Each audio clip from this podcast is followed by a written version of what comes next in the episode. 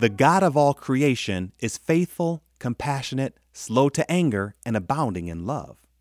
He loves us with a jealous love, which is one of the reasons why he will correct us when we sin against him. You may have heard the phrase, don't bite the hand that feeds you, meaning we shouldn't hurt the one who is helping us. Though this is a wise sentiment, it is in our nature to sin against God, our Redeemer.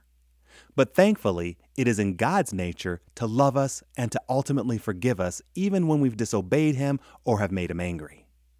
I believe that this applies to us in our personal relationship with God as well as collectively as a nation.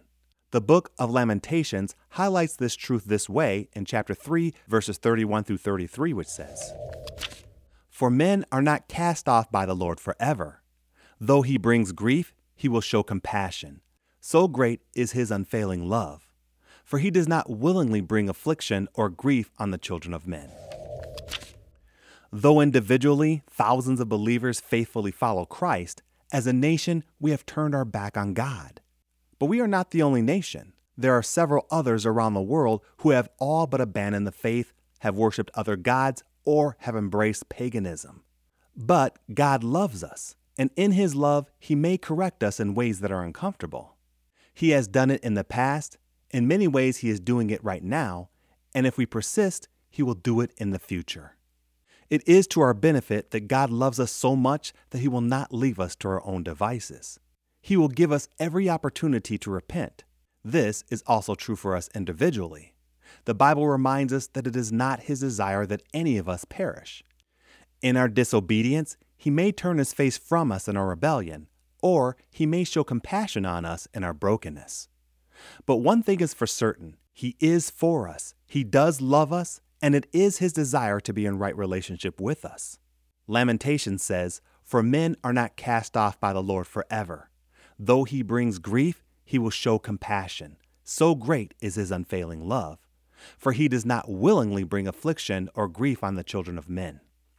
So I would encourage you to pray for our nation and our world. And if you are away from the Lord, I encourage you to pray for forgiveness, because God is compassionate and his love is unfailing. It is true that God is slow to anger and abounding in love, but it may take God's hand of correction to bring us back in right relationship with Him. None of us want to feel the disappointment or anger of the Lord, but tough love is still love. And there are times when that is exactly what we need to save us from destruction. But Lamentation reminds us that men are not cast off by the Lord forever.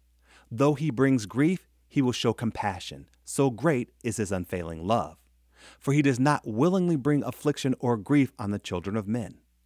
So I would challenge you, as I challenge myself, to embrace these verses as a warning to us individually and a call to prayer for our nation.